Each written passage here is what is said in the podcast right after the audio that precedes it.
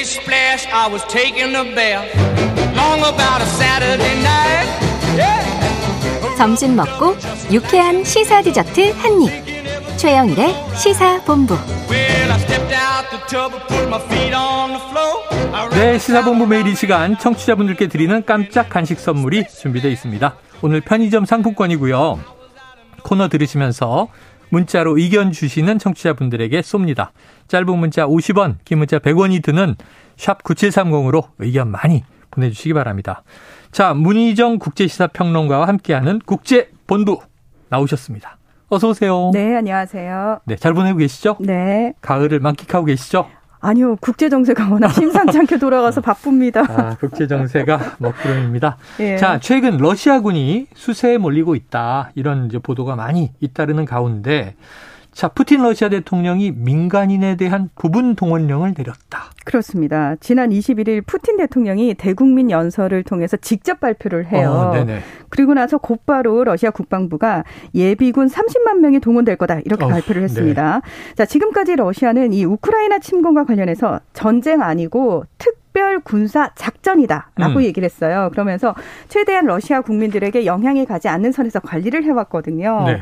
자, 그런데 이제 대놓고 이렇게 동원령을 예. 발표를 한 건 2차 세계 대전 그 당시에는 소련이었죠. 이 이후에 지금 처음입니다. 아, 자, 당연히 민심이 동요할 수밖에 없지 않습니까? 네네, 그렇죠. 그러니까 국방부 장관이 일단 동원 대상은 예비군 전력의 1% 가량이고 네네.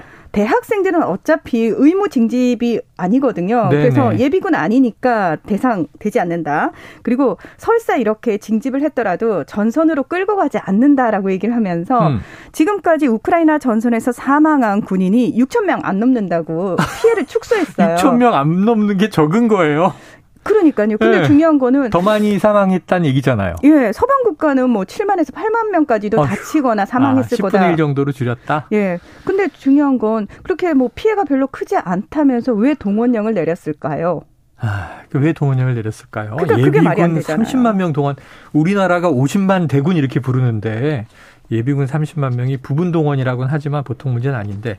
자, 그러자 동원령이 이제 떨어진 후에 국민들은 얼마나 좀 심란하겠습니까? 네. 반발 시위가 벌어지고 푸틴을 위해 죽기 싫다. 뭐 탈출 행렬이 이어지고 있다고요? 근데 이게 이제 약간 도시하고 시골 쪽하고 반응이 조금 다른 것 아? 같습니다. 네. 예. 대도시 중심으로 지금 말씀하신 그런 반응들이 음, 일어나고 있는데 반전 시위들이 예.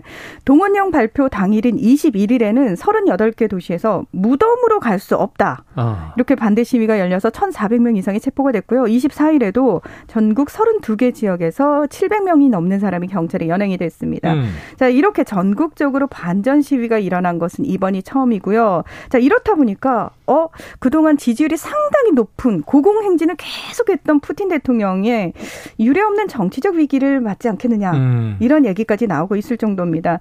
자, 이 푸틴 대통령이 오전 10시에 발표를 했는데 이 발표가 입에서 떨어지자마자 갑자기 그 비행기 표를 예약하는 사이트가 있잖아요. 네. 마비가 됐습니다.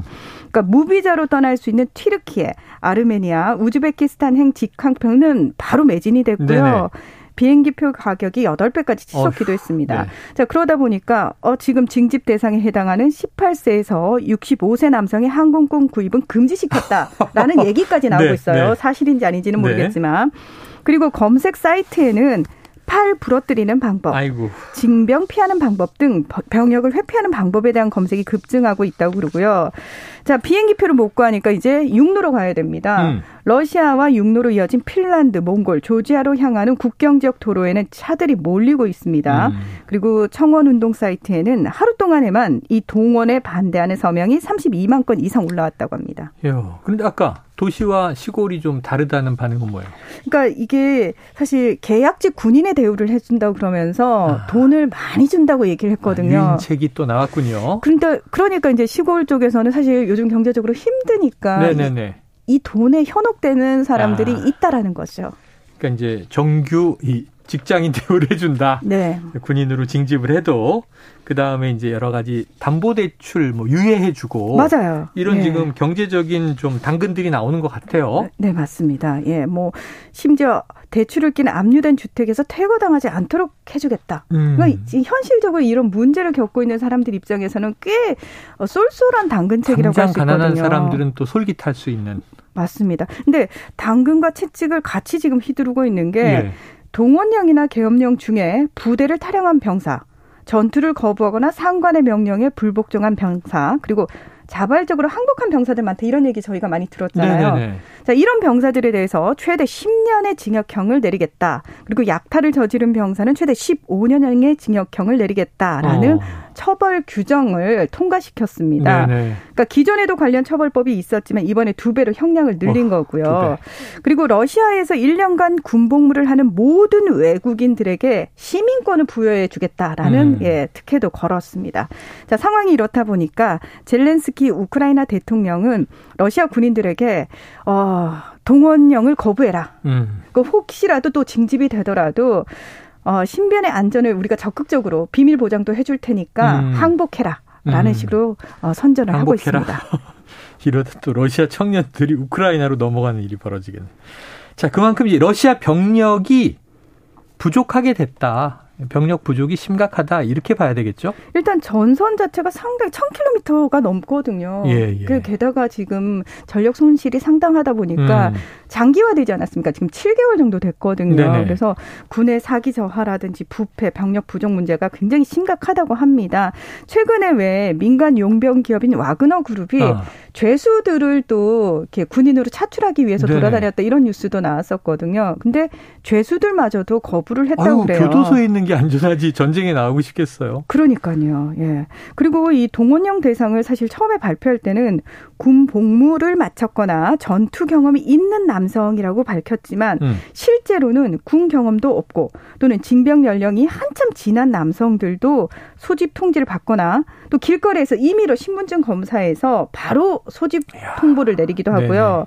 그리고 무엇보다 지금 반전 시위 많이 일어나고 있는 상황에서 잡혀간 청년들 있잖아요. 네네. 그 청년들은 그 체포된 상태에서 징집이 된다. 예, 징집이 되기도 아이고. 합니다. 그리고 시베리아의 외지고 가난한 지역의 소수 민족들에게 좀 집중적으로 음. 동원령이 지금 떨어지고 있다. 이런 이야기도 나오고 있습니다. 네, 참. 근데 여기서 또 하나 이제 조금 문제가 되는 부분이 뭐냐면은 제가 아까 도농 간에 이제 차이도 네네. 있다라고 말씀을 드렸는데 23일 러시아 국방부가 대학 교육을 받은 금융, 통신, IT 및 국영 언론 분야에 종사 중인 노동자는 징집을 면제한다. 네. 이렇게 밝혔거든요. 그리고 16세 이하 자녀를 4명 이상 둔 경우도 제외를 시켰습니다. 음. 그러다 보니까 그러니까 저학력에 조금 힘든 사람들 위주로 동원되는 음. 거 아니냐라는 차별 논란도 나오고 있고요.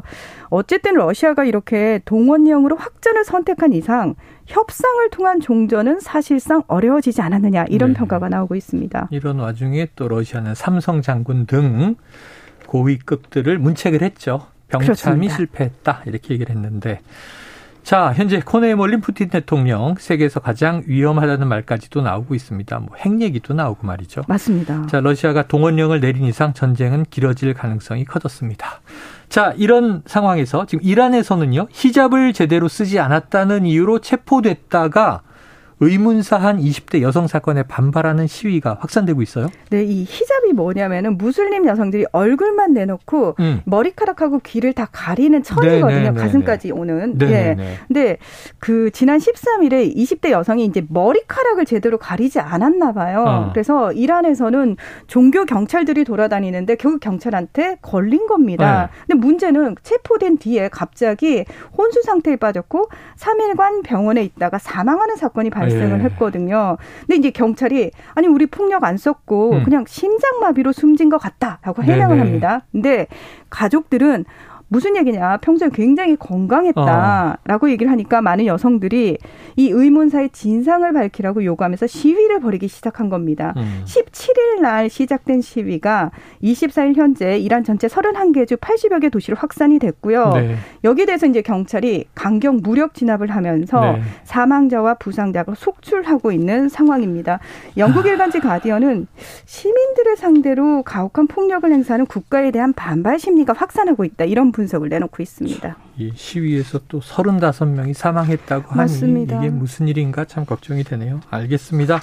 아유, 오늘은 세계 뉴스들이 좀 걱정되는 것들이 많습니다. 자, 문희정 국제시사평론가와 국제본부 함께 했습니다. 오늘 말씀 고맙습니다. 네, 고맙습니다. 예, 월요일에 시사본부 소식 여기까지 다 전해드렸습니다. 어, 간식 당첨자들은요, 오늘은 시사본부 홈페이지에서 확인을 해주시고요. 저는 내일 낮 12시 20분에 다시 돌아오도록 하겠습니다. 청취해주신 여러분, 고맙습니다.